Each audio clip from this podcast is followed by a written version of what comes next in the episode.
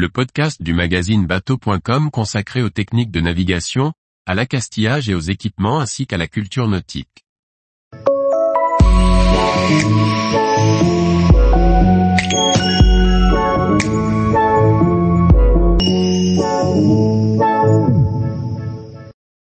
Naufrage de l'utile, des récifs de Tromelin à l'abandon sur un îlot perdu.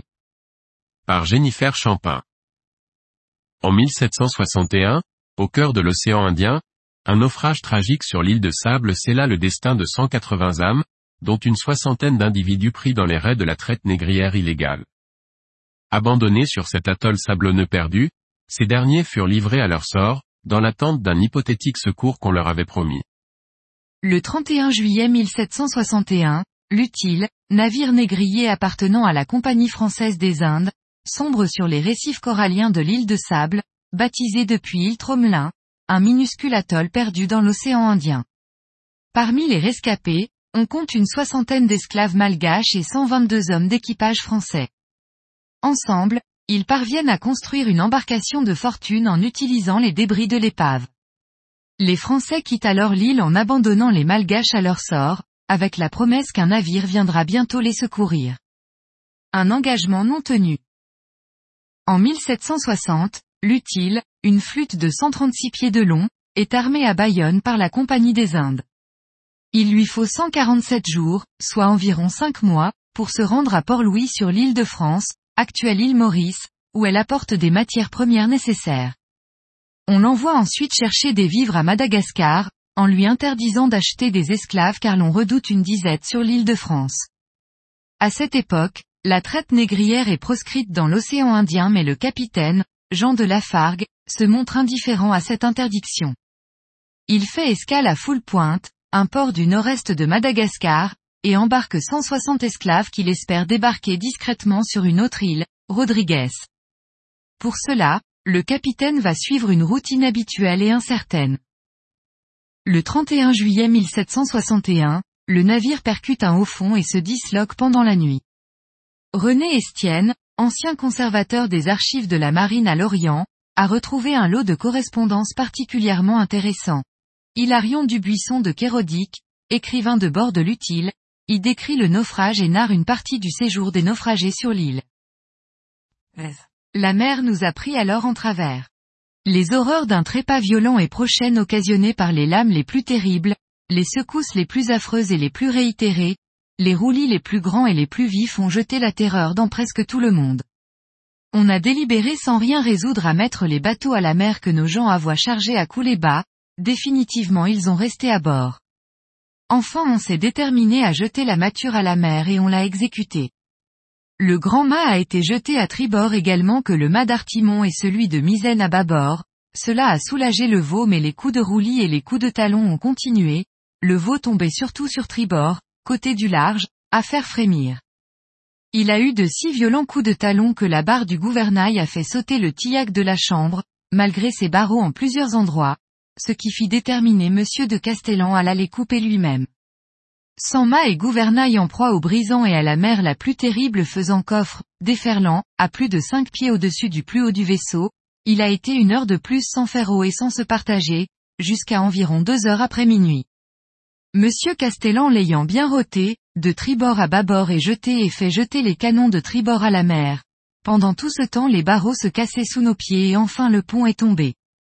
L'avant s'est séparé de l'arrière, les côtés se sont détachés et le fond a quitté les hauts. Les bateaux se sont écrasés dans la cale. Nous ignorions qu'il y eût rien de découvert proche de nous, croyant être sur un haut fond seulement, chacun s'accrocha comme il put aux débris, surtout à l'arrière étant le plus considérable toujours couvert de la mer qui faisait coffre sur nous. Nous attendions et comptions être à notre dernier moment. Chaque seconde nous faisait souffrir mille morts à peine pouvions-nous respirer, tant ces furieuses lames étaient vivement répétées. C'est ainsi que nous avons été jusqu'au jour, tant long et affreux.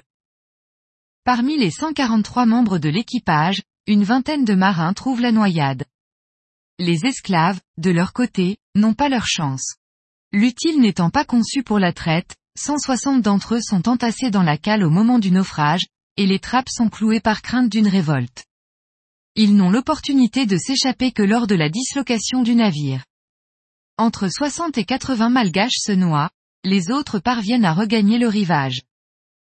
Un environnement hostile attend les rescapés, une terre déserte, d'environ un kilomètre carré, située entre Madagascar et la Réunion, parsemée de quelques arbustes, avec un point culminant à seulement 8 mètres d'altitude. Les températures fluctuent entre 21 degrés et 30 degrés. L'endroit est connu sous le nom d'île de sable. Selon de Kérodic, dès le jour suivant le naufrage, chacun s'attelle à la récupération de tout ce qui peut l'être.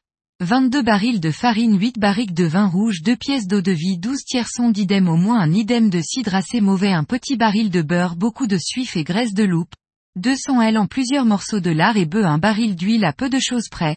Plusieurs bouteilles d'idémidem de liqueur. Nous avons fait une grande tente avec la grande bonnette et des pavois et nous y sommes mis avec toutes les provisions et mis l'équipage dans de petites tentes. Nous commencions très fort à sentir le besoin de plus sur noir nous leur donnons rien. L'eau représente le principal problème, car sans elle, tous les naufragés sont condamnés à mourir. Le premier essai de creuser un puits pour trouver de l'eau se solde par un échec. Cependant, le centre de l'île présente une dépression, ils y découvrent de l'eau saumâtre à une profondeur de 5 mètres. Cette source d'eau assurera la subsistance de tous ceux qui tenteront de survivre sur l'île. Rapidement, la construction d'une embarcation visant à s'extraire de l'île est lancée, tandis qu'une autre est conçue pour la pratique de la pêche. Les 4 et 5, on continue à travailler au débris et Monsieur Castellan à faire une embarcation en chaland de 32 pieds un demi sur 12 de large à son grand beau, plat dessous et à rien parler debout, ponté et de 5 pieds de haut. Le 9. Idem. L'après-midi à 2 heures, nous avons vu une embarcation à deux mâts sous le vent à nous. On a hissé plusieurs pavillons et brûlé deux barils de poudre que je pense qu'ils n'ont pas aperçus mais bien l'île, ayant viré de bord et pris la route de l'Inde.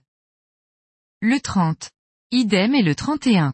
Sauver un rouleau de plomb, du cordage et mis un petit catamaran à la mer, pièces de bois amarrées ensemble sur lesquelles on va à la mer, portant trois hommes et nous avons pris deux grandes sardes, poissons.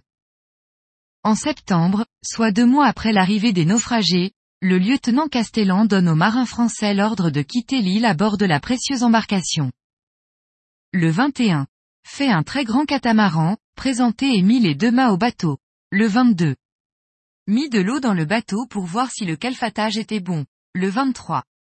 Mer très grosse le 26. La mer belle le bateau a été fini et on a mouillé un grappin d'abordage marié avec une gueuse pour aller au large le grand catamaran. Béni le bateau est nommé la Providence, mouillé après-midi l'ancrage par 18 brasses fonds de corail et coquillages brisés, à environ deux fortes encablures et demi de l'île sous le vent, le 27.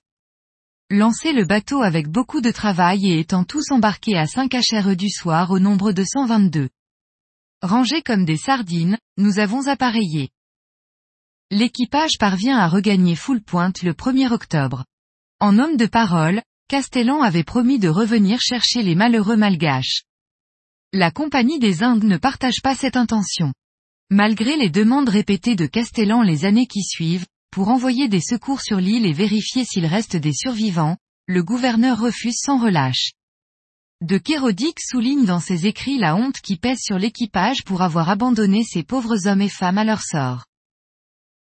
Tous les jours, retrouvez l'actualité nautique sur le site bateau.com.